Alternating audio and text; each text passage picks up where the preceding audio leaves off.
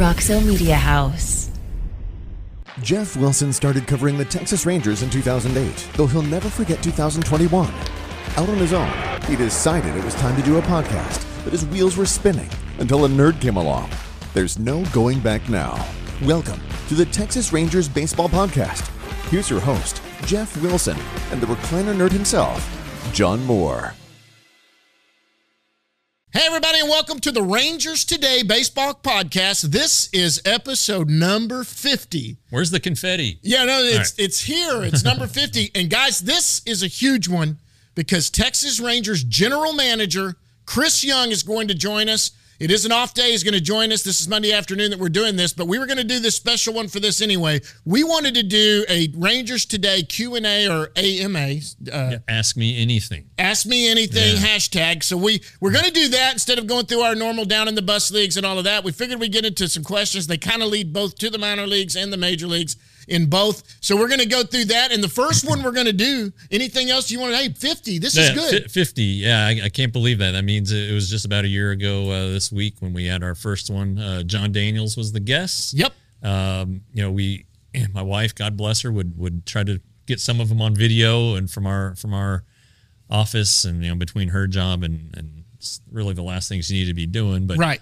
Uh, you know, I give all all the credit in the world to John here because he's the one who had all the equipment at first, and now we got this fancy Yeah. little studio here, and uh, Really it, came been, it's been great, you know, and you know, I think uh, looking at our analytics, uh, we, we've probably had around fifty thousand plays, just audio plays, Just Uh, audio, yes. yeah, thirty five thousand on Apple, and uh, our our since we YouTube's since we over since we've come to the studio. Yeah. Um, a lot of lot of good uh, episodes, like you know the Bubba Thompson episode. He's behind you is our number one uh, all time, um, at least on the video side. And uh, Dane Acker was was another one. So uh, hope, hopefully this one will will will get up there as well. But uh, again, you know, it's just It's thanks to you guys. yeah, Hey. exactly, and that's what I was getting to. And uh, uh, yeah, thanks for subscribing to Rangers today for five ninety nine a month, or sixty dollars for a year, or thirty five dollars for six months, which has been a pretty popular one of late. Yep. Uh, and then you got to subscribe to the YouTube channel too, because uh,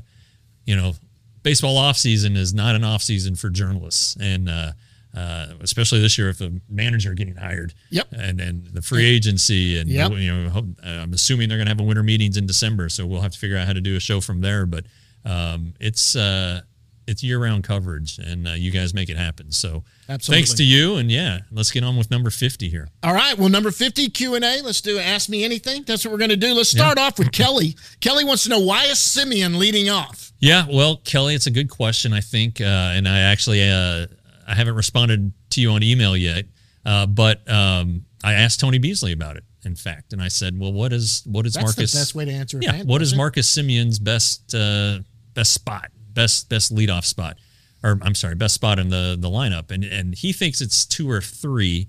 Um, you know, he he thinks that Leody Taveras could be a leadoff hitter. He he he talked about uh, Bubba Thompson and Leody being one two one day and what how much fun that would be. I actually wrote about it Sunday at, at Rangers today. Um, I I think Semien bats first for for a couple reasons. He he can make it one to nothing real quick. One swing of the bat, he can make it one to nothing. And you know, if you look at his overall numbers, they're they're not great. But if you look at his numbers, really from let's say third week of May on, and and they're they're they're pretty good. And so I, I think it can be aggravating when he swings at the first pitch. I mean that, that happens with everybody, but um, I, I I think right now with the way this team is constructed, he he probably is the best fit for that.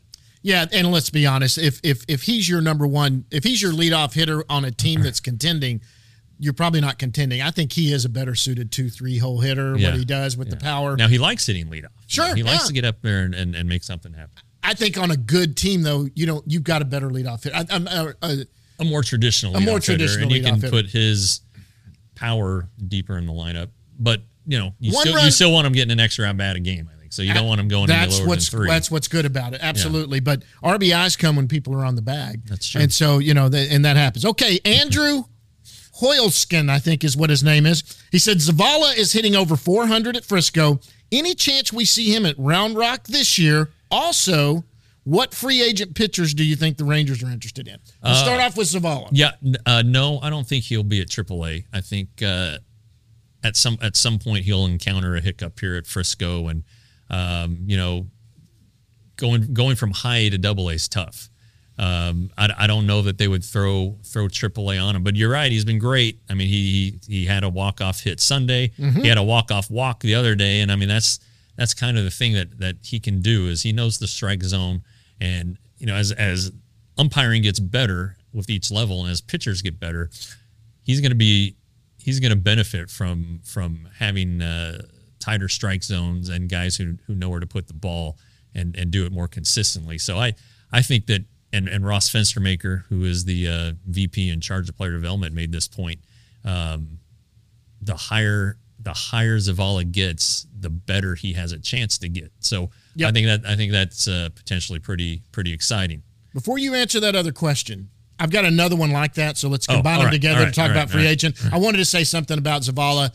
I think a lot of people thought this about Zavala too, and you and I had talked about it before. When he was in high A, he's such a selective hitter, and the arms don't quite as have much control. He walked a lot more, and he wasn't getting to hit the pitch he liked.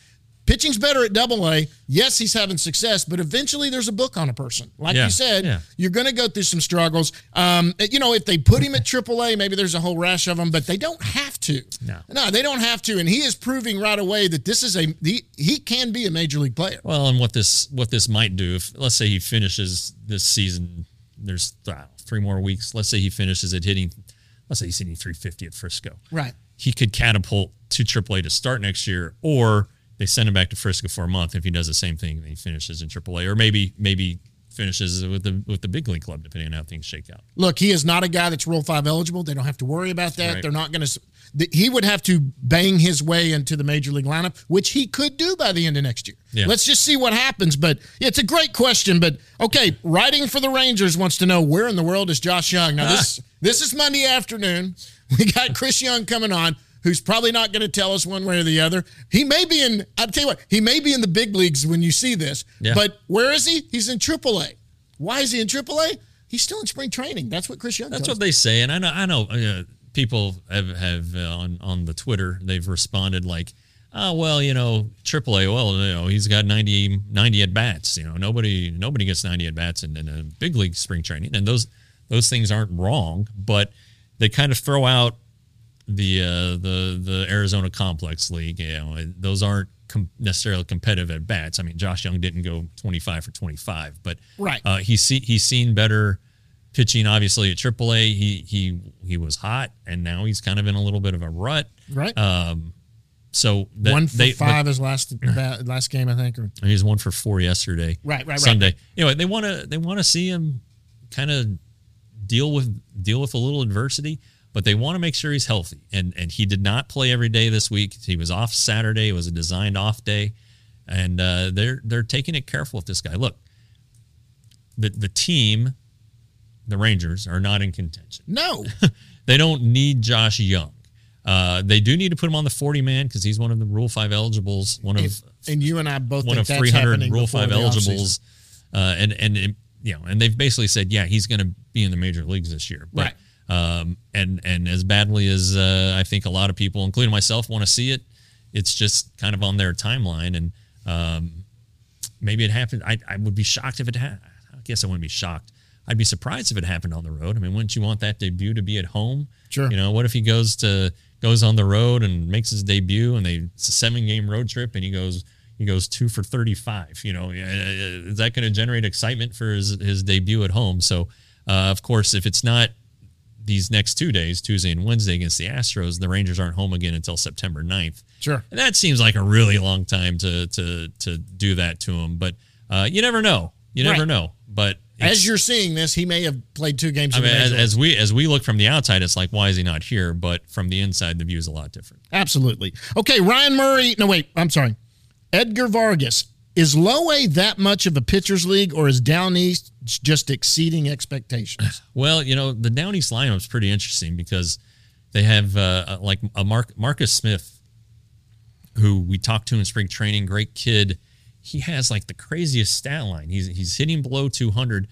I mean, he's hitting at one point he was hitting about 150, but he has like 40 stolen bases and he's walking and getting on base, and then he has a bunch of home runs. So um, it, it's interesting. You know, these are the young guys who, um, you know, Mark in Marcus's case, he didn't play in 2020 because of COVID, and then uh, uh, I mean, that was the year he's drafted also. But and then in in uh, 2021 he was hurt, and um, so that he only played what four games, I think. So he's really kind of behind.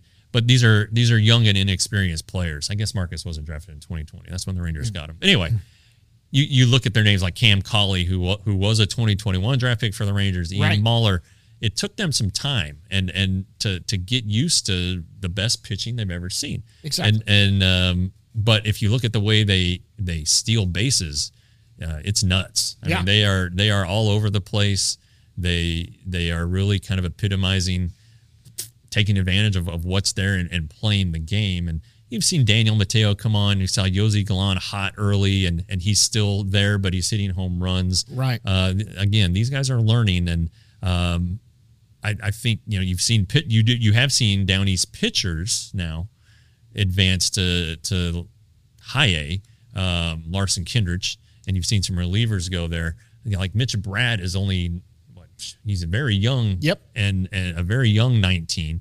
Former guest, he he came on right before his birthday there Yeah. in July, and um, so so they have the young arms that are very good, but they are they are hitting, but it it, it can be very inconsistent down there. Yeah, and I, th- I think that to answer your question, is it a pitching league? I think more than anything, pitchers are probably a little more ahead of hitters trying to get used to wooden bats if they're coming out of high school or even college. This is their first full season to do things. It's look, you any player, whether they're a college player or a high school player, they're used to playing a lot less games than they're going to play in a full season of pro ball. At least 130 to 45 games. It's 145 in minor leagues? Yeah, it's a big number. It's a big number.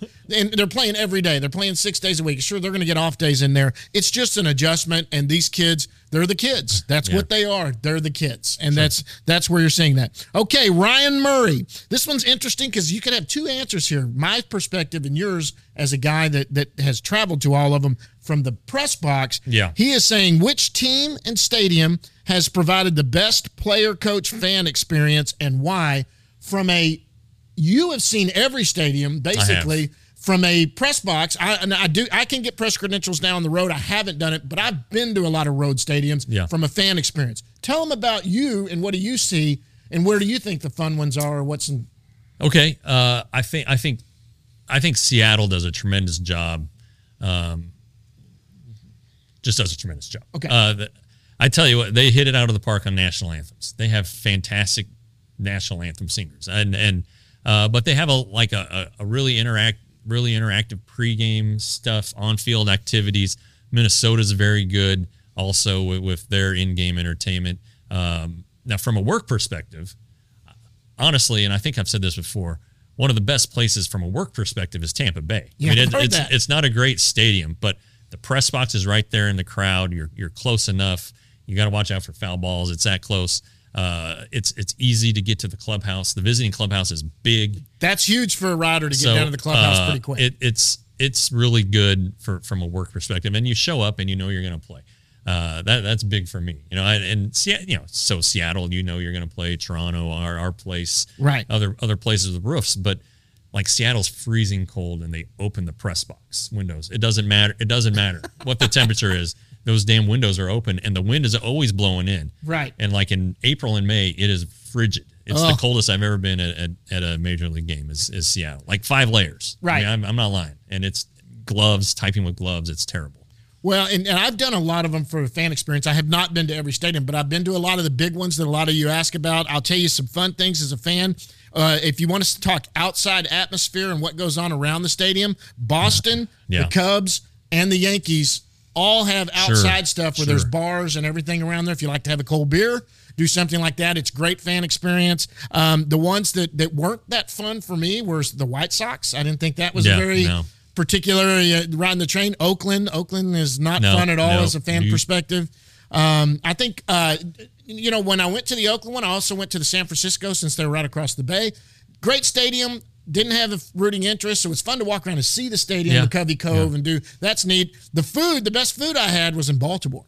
Um, and I, I, you eat in the press box, but I went out and ate some Okay. uh, stuff out in the there, and we had some seafood stuff out there. I forget what it was we had that was really good. But if you were going to go and you had not been on a road trip, you were going to go to any one of them. I would say you would look at either New York, Boston, or Chicago would be one of your top three. They're they're storied uh, stadiums, storied Yeah. franchises, lots to do in those cities, and then of course Seattle's one I want to see. Y'all have talked about. And Yeah. uh, but that, but it's definitely one of those three. If you haven't done one yet, they're a good experience altogether just to go watch baseball. Well, P- Pittsburgh has the best view. Pitts, Pittsburgh's Haven't been there. Pittsburgh's fantastic. Uh, personally, I love I like going to Washington D.C. because I I do the museums before the Sure. game, and I, I love D.C. Haven't done that one, so yeah. So uh, those are probably if I had to pick my two favorites. I've only been to Pittsburgh for two games, but They're going uh, back there next year. I know, and I'm, I will be there too. And they go to Washington as well. So those are those are already circled. And of course, I'm very partial to Denver because that's where I'm from. But, uh, Absolutely. God, what a big ballpark. Anyway, Yeah. go ahead. Okay, Andrew Fegley, where do you see this franchise in three years? Uh, I see them contending for the postseason. Um, I'm not going to predict any World Series or anything like that, but you know, if you kind of look at the division, uh, you know, you never know what you're going to get from Oakland, uh, Right. there, but they are rebuilding. Uh, the Angels, have, uh, you know, I, I think that them selling the team might actually help them Right. with Arte Moreno not not being around dictating things and then uh, being beholden to the the luxury tax threshold that he refuses to go over. Um, the Rangers are kind of in this op- opening this window. Seattle's in it right now, and then you know you look at Houston. You know they just they just keep cranking out like really good starting pitchers, but through these these trades, these all these years in contention, it's going to catch up to them. Sure. And uh, but they do have just a great core group of players that I think uh, they'll they'll be able to sustain success for a while. So the West is going to be pretty tough in three years, I think. It but may be your it may be your East right now. You may have the tough, you know, Yeah, maybe, or the or the the the NL West, which is a pretty Yeah. good division. It too. just seems like Houston has found a way to keep its window open. Uh, I know, I know Justin Verlander is going to have to retire at some point.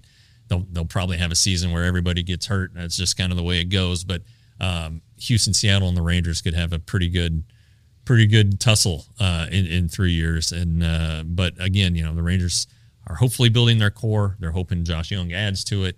Right. Uh, hoping Jack Leiter and Cole Winn and Right. Kumar Rocker in three years could could be there. So um, they'll be they'll be better and they'll be contenders. But I I don't want to go beyond saying anything beyond that.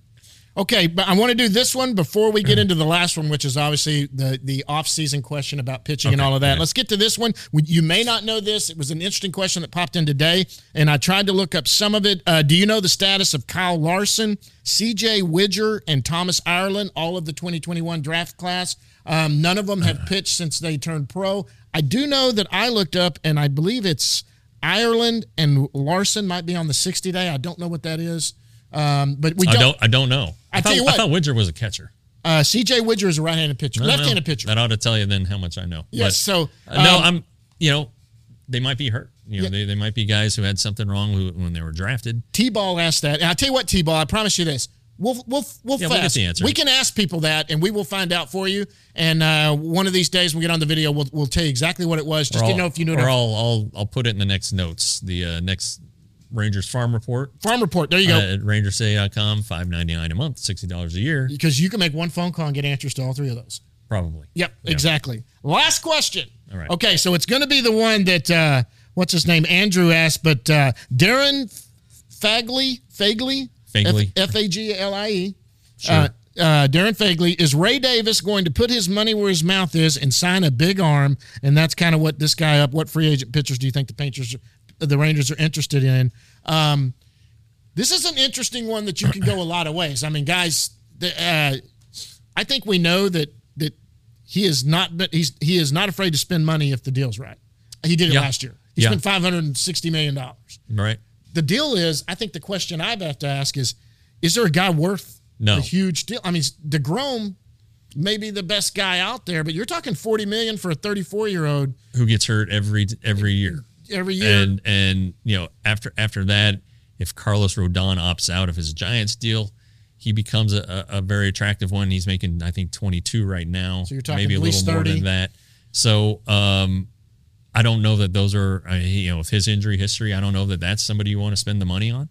Um, I, I think the the best thing the Rangers can do is re-sign Martin Perez Absolutely. or extend him, uh, depending on how the roster shakes out. Um, you know they're going to need a bunch of roster spots for Rule Five guys, so maybe they, um, you know, kind of say, hey, let's get our roster set and then do the deal after that. You know, like mid mid November, I think it's November nineteenth. They have to set the forty man roster this year. Um, it's always when I'm driving to Colorado for Thanksgiving. So whatever whatever day that is, that's the day it is. You look up Thanksgiving Yeah, on the calendar and know. Two, last year, last year, definitely last year. The, the, the year before that, I was in a. I made my wife. Uh, we had to pull over into a McDonald's parking lot so I could listen to the conference call. And I don't remember last year, but um, anyway, right around Thanksgiving. Um, it's in fact, it, I'm pretty sure it's the Friday before Thanksgiving. Yeah. So, so maybe they work something out there. Okay, so Martin Perez, if you're going to spend some money, and it's not going to kill you, but spend some money on Martin, and then I, I I really think that the the best pitcher the Rangers can get will have to be via a trade. Um, you know they they have so much young talent, and and so maybe they find the right the right partner that wants to rebuild. Uh, they can identify these teams, or some of them it's just right out there in the open. Uh, you you you go ahead and and do that, and you know prices are probably a little cheaper in the off season. Sure. Uh, than they would have been, let's say, at the trade deadline, because you know the trade deadline, there's that we got to go get it right now, and there's those extra two months of control. Well, the Rangers didn't really need a guy like that, Right. And uh, you know, I know in 2015 it worked out that they were able to get Cole Hamels.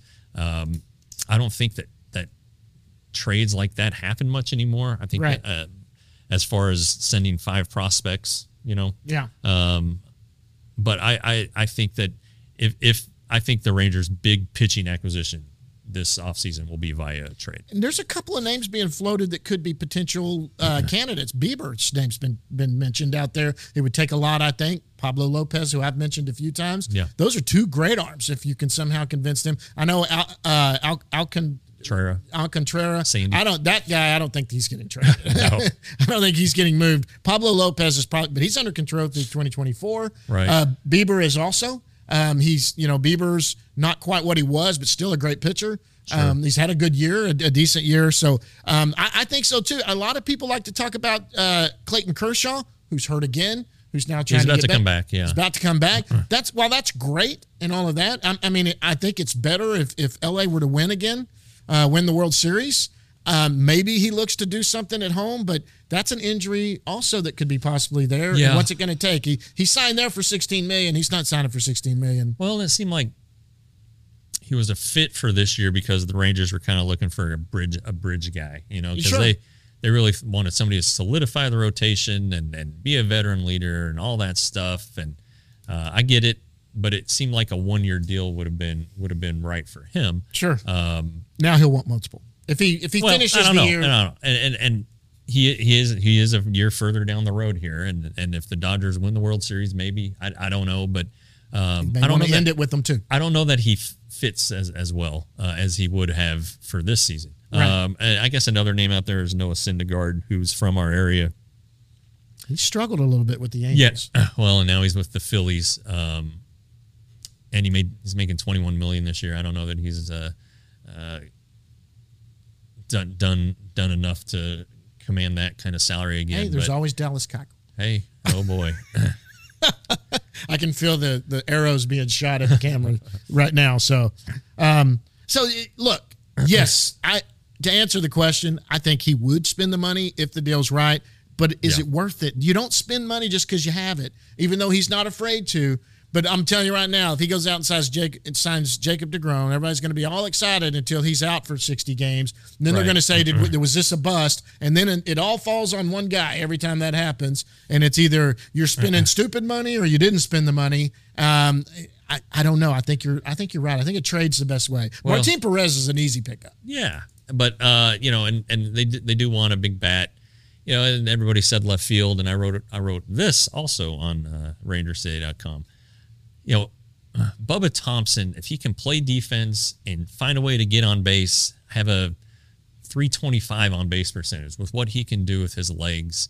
Oh my Uh, gosh! I, Last I night, really think that that would be good enough. I mean, it's, it's not power, and I know everybody loves oh he's you know home runs and all this stuff, and and home runs are great, sure, but you know it's it's just a different dynamic. And when you look at the the the best teams in Rangers history, um, obviously you had Elvis Andrus and Ian Kinsler, but you know Tom Goodwin was a really good Mm-hmm. ce- uh, center fielder and and stole a bunch of bases and and they got him to be the they traded Dean Palmer for him. They got him to be the pest at the top of the lineup.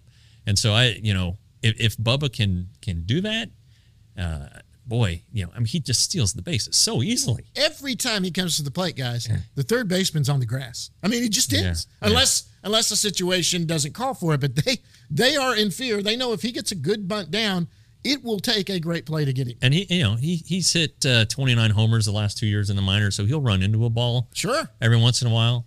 Uh, he's you know he's athletic. He's like that wiry strength. I mean, he's a former quarterback, football Yeah. player. So you know this guy's a tremendous athlete. Can do a lot of things. But uh, it, you know it, it could be it could be pretty pretty interesting. And and you know when he's on base, just trouble trouble is a, a thrown you know a wild pickoff throw away or or a, a He was messing with them last night in the ninth sure, inning. sure. I mean, so. Um, ended up stealing a base. anyway, I, I, I'm kind of intrigued by that idea. Yeah. You know, so, You've been pulling for Bubba all year. We love Bubba anyway. Yeah. And my gosh, he has done nothing but deliver since he's been there. I'm sorry. You can't ask much more Yeah, Bubba than what he's done. sure. Well, guys, that's all the, the questions we had. Anything else before we get out of here? We got to get Chris on here. yeah, Chris Young needs to come on, and uh, we need to. You need to sit and listen to this. It's you know this is the guy who's who's going to be uh, uh, running running the show. He's running and uh, I know he's been scrambling for Good the last for couple us. weeks. Yeah, he you know, he didn't need to come on here, so uh, we appreciate that. Uh, we'll thank him in advance, but yeah, let's uh, let's roll with that. And again, thanks for 50 shows. It's uh, Absolutely. we really appreciate you We guys. got, and we're going to keep doing them every week, guys. So let's get to Chris Young right after this.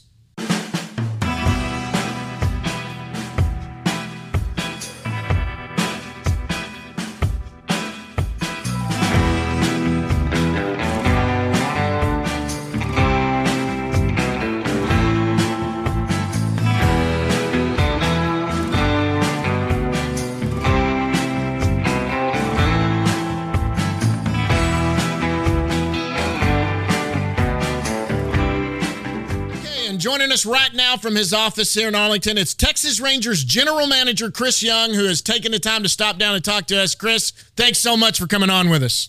Guys, thanks for having me. I appreciate it. I like the new studio. Well, thank you very much. Uh, when when when time permits, you can come on out to Fort Worth, and we'll we'll go get some barbecue or something afterward. But uh, you're a little busy right now. No kidding. Well, give me give me a couple months and I'll come make a visit anytime and I'll take you up on the barbecue. All right. Yeah. So um, it's been a couple weeks since uh, uh, the moves. Um, are you are you feeling that you are in uh, uh, a good place? Are you are you uh, all all the shock and awe i- is over with? Yeah, I mean, I think more or less, yes. I think just making sure that um, as an organization, we've obviously uh, undergone a lot of change over the last couple weeks, and making sure that we've uh, tried to create some stability, make sure everybody knows um, that things are still looking up, the arrows pointed up. Uh, we have a lot of great things happening. We just need to focus on doing our jobs, finish, finishing the season strong, both at the uh, major league level and through the player development system, and uh, keep focusing on what we need to do to, um, day in day out to, to really make our organization um, a step closer to being a championship team. So, um, you know, I think that it's required some time, some effort, a lot of conversations, but we have great people here. Um, it's one of the great things about this place, and um, you know, and it, I'm happy to do it. It's uh, and it's part of the job. So I'm. It's been a good couple weeks. Been able to connect with a lot of people, and um, we're in a good spot. What, what are you seeing on the field uh, in the two weeks since uh, the manager uh, Chris Woodward was dismissed? Are you seeing the kind of things you wanted to see? I mean, I you know for those those those of us who get there for BP, we're seeing more fielding stuff, more like fundamental work. Are you seeing a difference though in games? Yeah, Jeff. I mean, I think that stuff takes a little time to show up in the games. I think we have done some some good things in the games. I think the team has responded well. They're certainly competing with an energy and a, and a fight. Um, and so I think, but ultimately, some of the changes that we are making may not manifest in terms of our win loss record immediately. It may take a little more time. There may be a lag effect. That said, uh, I am happy with our internal processes, the um, things we're prioritizing, the communication style. Bees has done a tremendous job Uh, the coaches are engaged. Um, it's been a really wonderful experience thus far, and uh, I expect it's going to continue. I think the players understand um, that we're looking to build something special here. Uh, they're all in. They love bees, and I think it's been really, really positive uh, thus far. Um, you know how that shows up on the field day in day out. It, it's um, it takes a little time, but yes, I am pleased with what I'm seeing. I think that we'll continue to get better. And uh, these are the little things that we have to continue to prioritize as uh, we want to become a championship club. Can can you go a little bit more into what those priorities are? I mean, uh, you know, I'm we, we, there was talk, you know, cleaning up the fielding stuff like that, but is it, it, I'm guessing it runs deeper than that. Yeah, I mean, I really there's there's kind of three main things that I think are core fundamentals of who we need to be as an organization. I think the first is just a team that competes with energy. Um, every pitch, we're competing, we're engaged. There's a passion to play this game. That's the first thing. Um, I think the second thing is just dominating the fundamentals. I think that isn't all good teams, um, all playoff teams are very good at fundamentals, and that's not just fielding the baseball. That's um, doing the little things that it takes, whether it's uh, from a pitching standpoint, from a defensive standpoint, from an offensive standpoint, doing the little things that you have to do to be able to win baseball games. And then the third one is really just being a good teammate and that's a lot. Uh, there's a lot that falls under that umbrella. Um, but I think that by and large, we all know what it means to be a good teammate and, um, and create an environment, a positive environment that gets the best out of each individual person uh, for the collective good of the group. And so I think that's those are the three main things that we've really um, wanted to lay out and challenge bees and the staff to improve. And I think that we're we're seeing that, and I think that that's a, a positive step in the right direction here. You haven't been retired as a player for very long is it is it has it been difficult for you to you know critique ball players? Has that was that a difficult transition? Is it is it hard for you to to tell a guy he needs to shape up, for lack of a better word? No, I, you know, I think it's a great question, Jeff, because it's something I did not know in terms of coming into this role how I would handle those situations. And I think as I reflect on the conversations I had with my coaches over uh, the course of my major league and minor league career, the one thing I appreciated was honesty. And I think that all players do. And so I think it's really, really important to be very direct, very transparent, and very honest in conversations with the players. Um, but in terms of critiquing them, I think that I understand from a player's perspective how hard this game is. And really, the the challenges that are associated with um, the, the the the highs and the lows of this game. So um, I, am very, very sensitive uh, to those conversations, but I also understand what those conversations mean to a player. And I think by by and large, I try to operate from a positive point of view. I know, again, I know how hard this is. I know as long as guys are giving their best effort and uh, they're preparing and they're committed to being good, mistakes are going to happen. But um, you know, I think the bigger conversations for me are at times when we don't see the level of preparation or the level of um, of commitment that's required to be great, and that's when it is my job to step in and make sure that we acknowledge that, we recognize it, we correct it moving forward. What have you seen from Tony Beasley? Uh, I, and you, you weren't the only one who had your, your world turned upside down. Just wondering what you've seen from from him uh, here in yeah, what, Jeff, two weeks. Bees has been wonderful. We have a long track record together. Uh, Tony was my second minor league manager, my first full season of playing minor league baseball with the Pittsburgh Pirates organization. Uh, ironically, in Hickory, North Carolina, they were Pirates right. affiliate at That's the time. Right. Um, I played for for Bees, and uh, we won a championship together in the minor leagues. So um, he's a very very special man. Um, again, I have a um, tremendous amount of respect for him um, as a person, as a coach, as a leader.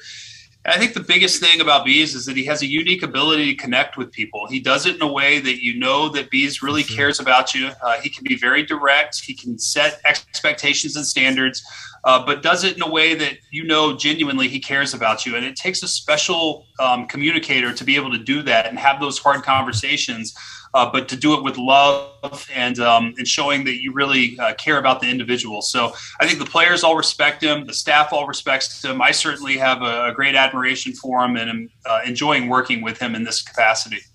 And I, I think you've answered this, but th- this this is an audition for him, is it not? I'm sorry if I didn't hear the question. Th- this is an audition for him to to absolutely. Bees yeah. bees no doubt. Bees is bees is the interim manager right now and um, this is um, an audition for him. He will be a con- uh, candidate for uh, the full-time position. We'll uh, go through a process after the season and bees is certainly uh, a candidate.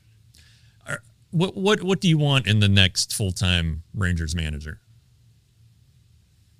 well, Jeff, I, I, think it's slightly premature to answer that exactly. Um, I think that right now we're doing some assessing internally uh, within our small leadership group of really what we're looking for, what attributes and characteristics we're looking for in the next Rangers manager, but also where we are as an organization. We feel like we're entering a fun era of Rangers baseball, and I think that we're on the cusp of really this this window opening for us to compete for the playoffs year in year out. Uh, as you know, we've talked about a lot. Our farm system's in really good shape. Uh, we have a lot of good talent at the at the major league level, and um, we got to add. We, we have the resources to add to it. We need to continue to add to it. But um, I think from that standpoint, we're taking in both the criteria we feel is important in general uh, toward, that, that a manager needs to exhibit, but also um, how that fits where we are right now. And then from there, we'll kind of uh, put together a list and, and uh, get to work on a managerial search process. Yeah, it's kind of a, a, unique situation because you, you guys are happy with the way things are going, with the way the rebuilding's going. So when you think of like new manager, you're thinking, oh well, we need to we need to we need to overhaul. But it would seem like continuity has a place here too.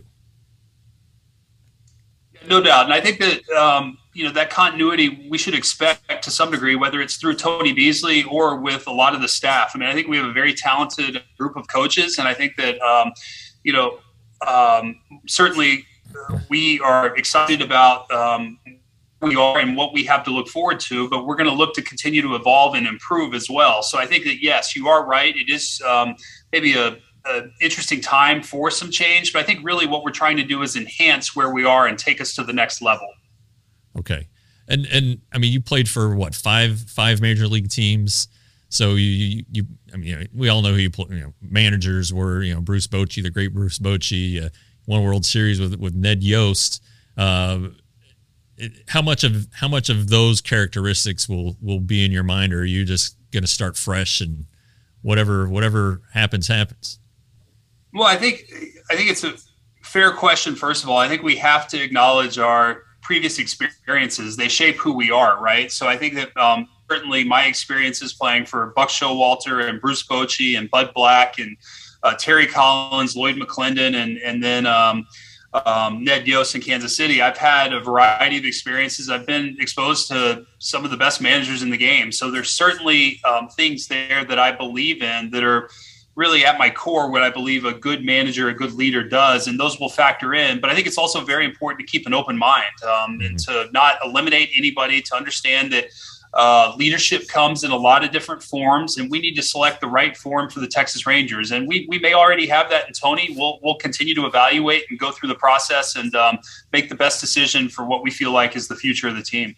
Yeah, I, I, I spent some time uh, the other day just looking at past coaching staffs that you played you played under. I mean, there are some there's some really interesting names and and guys out there. I mean, it's probably it's probably, but you know, it, it's you probably, should probably share the list with me, Jeff. I, oh, okay. I, probably need to go back through it myself and refresh my memory a little bit. I've had a lot of them. That's what happens when you play for five different organizations over the course of your career. You come across a lot of people.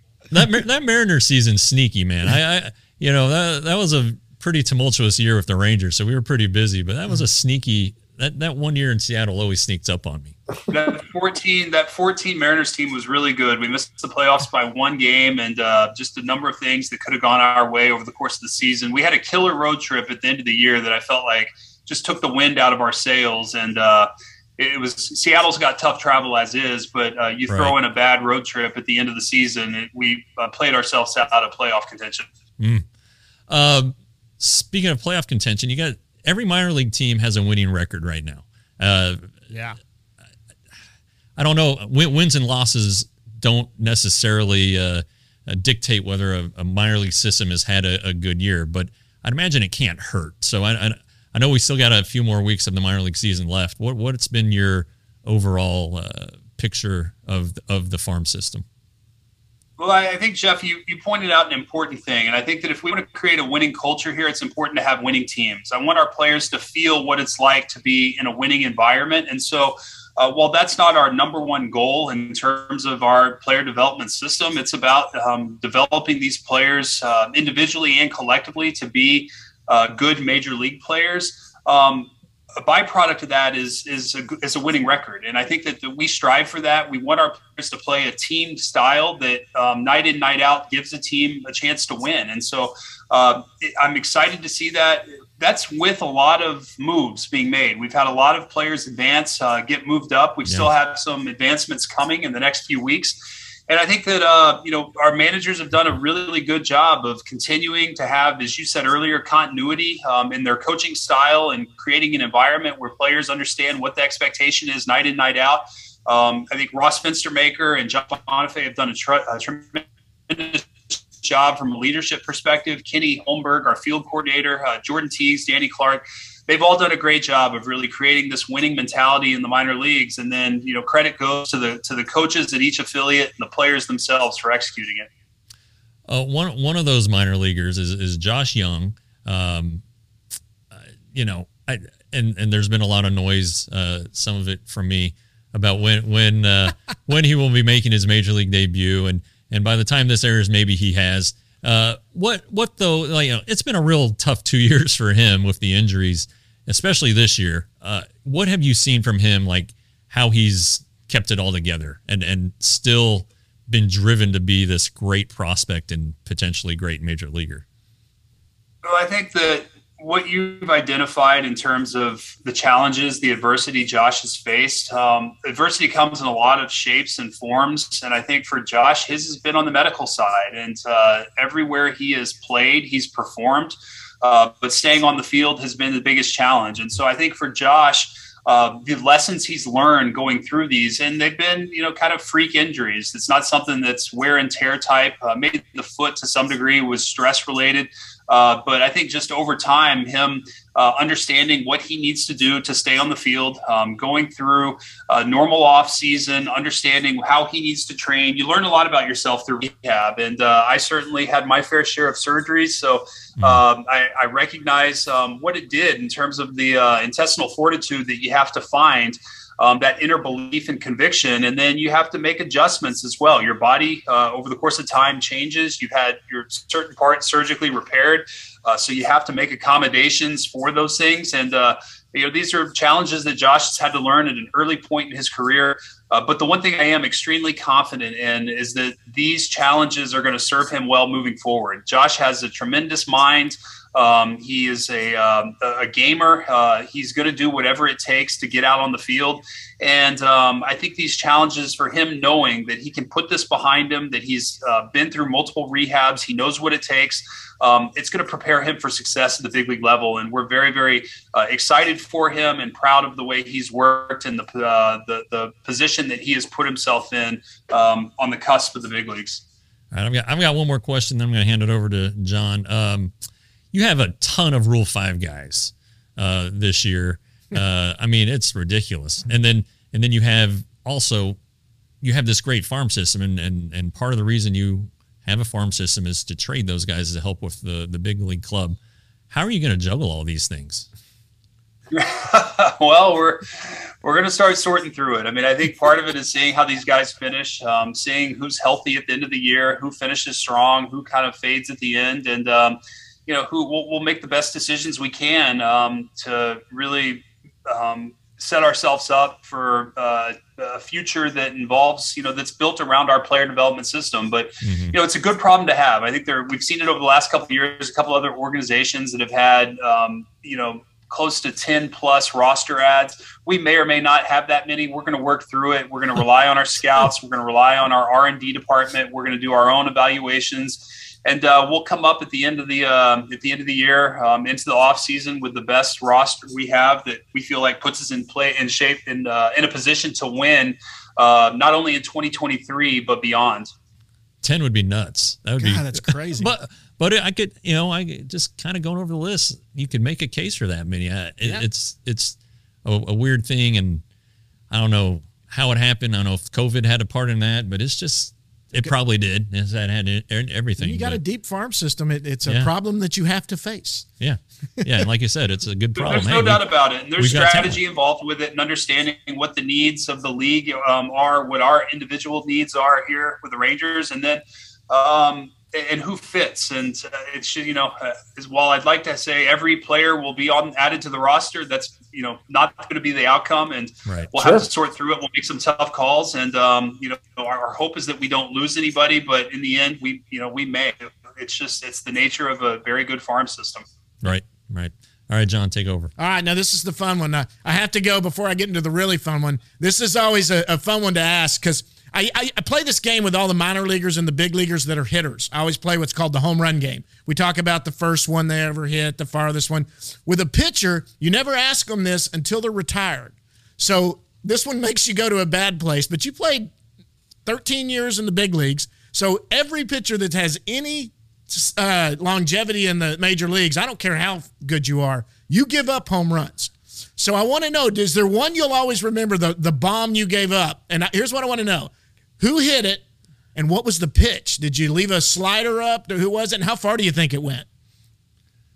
Oh, I, I've John, I've given up so many home runs. Um, it's hard to identify one with me most, but I will tell you one. I'll, I'll tell you one, and this is an example really for uh, any young pitcher out there, and you know maybe even some of the if there are any young pitchers in our system that are listening to this podcast. Yeah. Uh, my rookie year, my first full season in the big leagues, I was at, uh, pitching against the Mariners um, at home in, in the, the ballpark in Arlington next door, and uh, pitched very, very well. And had, I think it was either a tied game or we were winning uh, late in the game. And I it was the eighth inning and uh, facing Ichiro. And I'd gotten him out inside all night. And so I thought, okay, um, Ichiro came up and uh, I think I started away and then tried to come in, and Ichiro was ready for that inside pitch. He turned on it, and hit it in the right field bleachers. We lose the game, I think two to one. I think that was the winning run. I got the loss, and it was a great lesson for me that in a, you know late in the game when you're facing the best hitters, don't go to a spot where you can get beat. You know, keep the ball away, let him take a single to, to left. Uh, would have been the smarter thing to do. So it was a hard lesson to learn. It was a loss in my major league career um, after pitching so well that night. But um, in the end, it was a valuable lesson I, I took with me the rest of my career. So that one stands out uh, from a long time ago. Sure. Yeah, and you know what? That, that that's a fun one to listen to. And yeah, Ichiro, he could turn on the inside pitch. I remember that. That's he, had, where he had sneaky power. he had I mean, sneaky he had real pop. Uh, he had real pop. Yeah. Yeah. Oh, man, you He played with him. Power, and you you missed your spot. He could get it. So uh, you know he would stay very disciplined, take his singles the other way, or uh, but the second you made a mistake, he could turn on it and hit it pretty far. Yep. Okay, so let's get into you and have some fun here. So, food. What is your favorite type of food? I mean, if you get a choice, I mean, are you a steak guy, seafood? What is it you like to eat? Well, I, I like probably uh, I like barbecue and Tex-Mex. So those are my two favorites. That's being from Texas. Absolutely. Now, do, do you do you like go to the top barbecue restaurants? I mean, uh, or are we just talking? Oh yeah. Okay. What's your favorite one in the area? No. So I just tried a new one that just opened up not far from where I live. Uh, uh, it's called uh, Douglas. Um, it was very, very good. I highly recommend it. It's probably a, a kind of obscure, not uh, not very well known uh, barbecue spot right now. But I like Terry Black's. Um, I've had Cattleack barbecue. I've, I'm on the Dallas side, so I've kind of tried most of the ones in Dallas. Um, um, so I'm trying to think of any others, but there's a lot of good ones, and I look for branching out and uh, trying all of them at some point. Barbecue is another good one. I love that one. It's not far from my house, so uh, Well, yeah, I've got a good uh, rotation of barbecue spots. Her Hurtado is right down the street from you guys in Arlington. It's it's terrific. I think. Barbecue? Yeah, Hurtado barbecue. It's it's pretty good. It's right off a division. There you go. So, Hurtado is really good. They they cater in the clubhouse from time to time, so I've had it here in the in the stadium. It's amazing. Really, really good barbecue. yeah, well, gold the, the the the new the new hot thing is Goldee's. They're number one in the Texas Monthly. It's out here in West Fort Worth. So, but it's only open. Some of these places are only open three days a week. And then I don't know how you feel about standing in line for places, but but sometimes you got to do it. No, I don't. Okay. I don't mind standing in line, Jeff. And uh, Okay. look, we'll, we'll hit Goldee's when I come over to the studio. That's uh, let's keep All it on we'll the list. it. All right. We'll do it. Absolutely. We'll cater it though. We're not standing. in no, line. they, they, we, you know, they're number one. I don't know if they're going to make any exceptions. Okay, will. that sounds fair. All right, now, do you eat fast food at all? And if you do, what is it? Uh, I do eat fast food from time to time. Look, we've got three kids that are in the um, in the middle of sports activities. Yeah. They play everything all over the metroplex. It's mainly my wife driving them around, but uh, we we eat on the run a lot. So, um, you know, I think the the main ones in our fast food rotation right now are In and Out Burger, Whataburger, and Raising Canes. Those are the three go to and popular ones in the Young family. Now, do you? Now, I know this is the politically incorrect thing to ask, but are you a Whataburger guy or an In and Out guy? Oh, I love them both. I don't discriminate when it comes to, to those two. I love them both. So Well, you're a uh, really, it's it's the and, and the ones closest to us are kind of right next to each other. So really, I look at the line and judge uh, which one's Yeah. going to be faster. well, like the In and Out lines are long, but they're fast. But they do. They go. They get you The through. that. Whataburger lines are long because they're Yeah. slow. Yeah, but they're both good you know, I left out. I left out Chick Fil A too. My wife would be mad at me if I didn't throw in Chick Fil A. I, I love Chick Fil A as well, but that's one of her staples. I think that's a given. I think Chick Fil A, especially when you have kids, is a given. The, That's the, right. Wilson, the Wilsons, the Moores, and the Youngs could hit any of these Yeah. because that's where we all go. Hey, let me ask you this: what What is your favorite home cooked meal, and who cooks it? Is it your wife? Did your mom make you something special? Grandma? What's What's your favorite home cooked meal, and who cooks it? Actually, my favorite home cooked meal is is um, I love grilling. So I love um, just a good burger, a good cheeseburger. Uh, Mhm. I don't get to do it often enough, obviously, with our schedule, but um, I love grilling. My wife loves it when I do it as well. Kind of take something off her plate. So, and the kids love it as well. So that's that's my favorite thing. Just good cheeseburger in the backyard. Cheeseburger and hot dogs are uh, our go to grilling um, in the backyard, and uh, I love doing it. What kind of setup do you have? Just have a normal a normal grill, a gas grill, and All right. uh, just I, I try to get good meat. And uh, my kids love it if I grill the buns. My wife's asked me Oh, to caramelize fancy. the onions, so Ooh, um, you know it gets a little more complicated than I'd like. But uh, we have a couple a couple kiddos who are particular on their cheese selection. One Ah. needs Kraft singles, the other likes ch- uh, plain cheddar. So anyway, um, try to appease everybody, but um, Hey, man, in the when you're- end, when having family dinner, everyone's happy. That's what matters. Exactly. Hey, when Dad's running the grill, man, you could throw the different cheeses on. I know. I love doing that too. Okay, so this is always a fun one, and I, I know what you'll answer because if your wife sees this, but who do your kids fear the most, you or mom? Uh, John, I'm sorry, my computer froze for a split Oh. second. Who does what the most? Okay, so who do the kids fear the most, you or mom?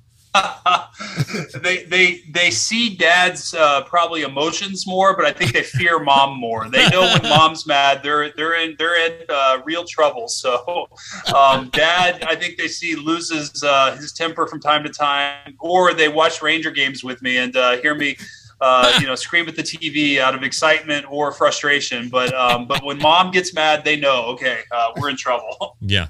Yeah. That, that's the way most good households are run right there. I'll tell you what. That's right. Absolutely. Okay, so what would your wife say is the most annoying habit you have that bugs her? Oh boy. Oh, uh, probably biting my fingernails from time to time. Um, she says when I get nervous, I bite my fingernails. Or uh, the other one is probably when my my mind is, uh, you know, I'm off somewhere else and I'm, I can't concentrate, or I'm thinking about something else at work mainly. Um, I I don't hear her completely, and she can tell. She knows that when I check out and um, that I'm not hearing what she says, and she'll have to try to rein me back in a little bit. Yeah. So so your wife is like every other wife that lives. Okay. No doubt. All right, last one. This is my fun one. I've asked this to a lot of people. We get some great answers. It's what's something that nobody knows about Chris Young. Here's some of your players and some of their fun ones. Like you may have already heard this, but like uh, Jack Leiter can't stand peanut butter, won't eat peanut butter. Um, you know you, that that's something there. We actually your predecessor he has he has airplane underwear. JD he has airplane underwear he wears for each pair that going in and from. They said. Yeah. Uh, what was it? Davis Wendzel got his finger cut off when he was five. Don't worry, it was five. It was all fixed back then. But what is something nobody knows about Chris Young? Hmm, that's a really good question. Probably it's it's just on the personal side. I, I love a good true crime story. So I my wife will make fun of me. She's like, you you know, you come home, you can watch anything, and to take your mind off baseball, you go to like a, a true crime story. So uh, the first forty eight or something Oh, like yeah. that. I love. Oh, I love that. And so I uh, I really enjoy that. I also like um, I also like to work in the yard. So I like you know some landscaping projects or uh, just little things. I'm not very good at it, but or landscape design. Um, you know, I've enjoyed that in a couple homes we've lived in. Uh, so you know, those are two little things, but unfortunately, I, I don't get enough time for either of those. I tell you Sure. about the, the first the first 48 has really has really unfairly probably shaped my opinions of a lot of cities in the U.S. Yeah, no kidding. But it's fun to watch. Especially I, Memphis. I'm very wary of Memphis. very wary of Memphis. I've watched it too. I watched one last night. I can't help it. I get caught in those things all the time. I enjoy And I'll, them. I'll, tell, I'll, I'll tell you something crazy about me. My Yeah. one of my one of my favorite shows is air disasters, and for you know for somebody who flies a lot, it, you would think that's not a that's not a good match. But man, that's and it, you know these are terrible, unspeakable tragedies. But I can't I can't I just love air disasters. I'm a true I'm a true crime junkie. I even listen to tr- yeah, I even listen to the true crime podcast sometimes. I like to listen to. Well, Chris, this has been fantastic. Man, I really appreciate you stopping down. Look, I know this is a busy time. Jeez. Your job's gotten a lot busier. We're getting ready for the off season here in about a month, a little over a month. Uh, it's been great for you to stop down, and we really appreciate you coming on. Guys, I appreciate you having me. I'd love to join in person sometime soon, and thank you guys for your support and uh, and rooting for the Rangers. Absolutely. Maybe maybe November November get that manager hired in October and Let's we'll have put it on the in November. calendar. I would love that. All right, we'll do it. That's it. That's Texas Rangers General Manager Chris Young. Chris, thanks so much, sir. We'll see you out at the yard. Thank you, guys.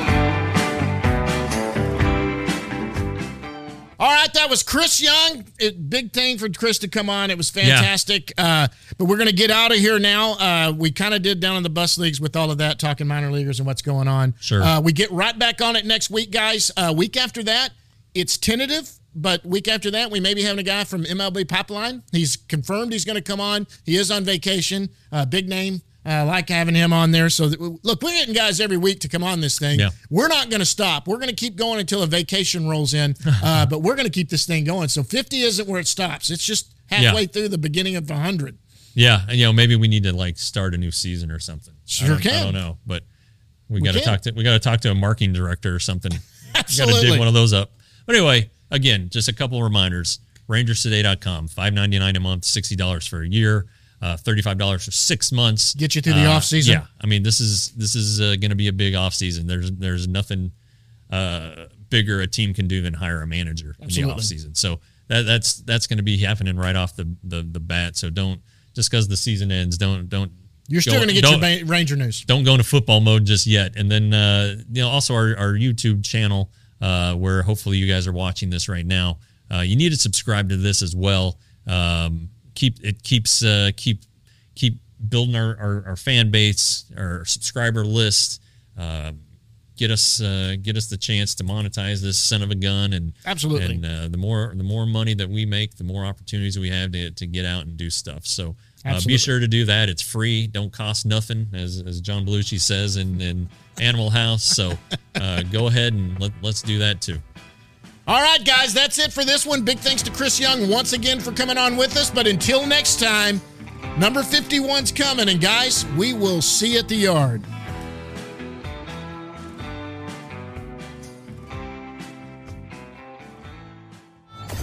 Roxo Media House.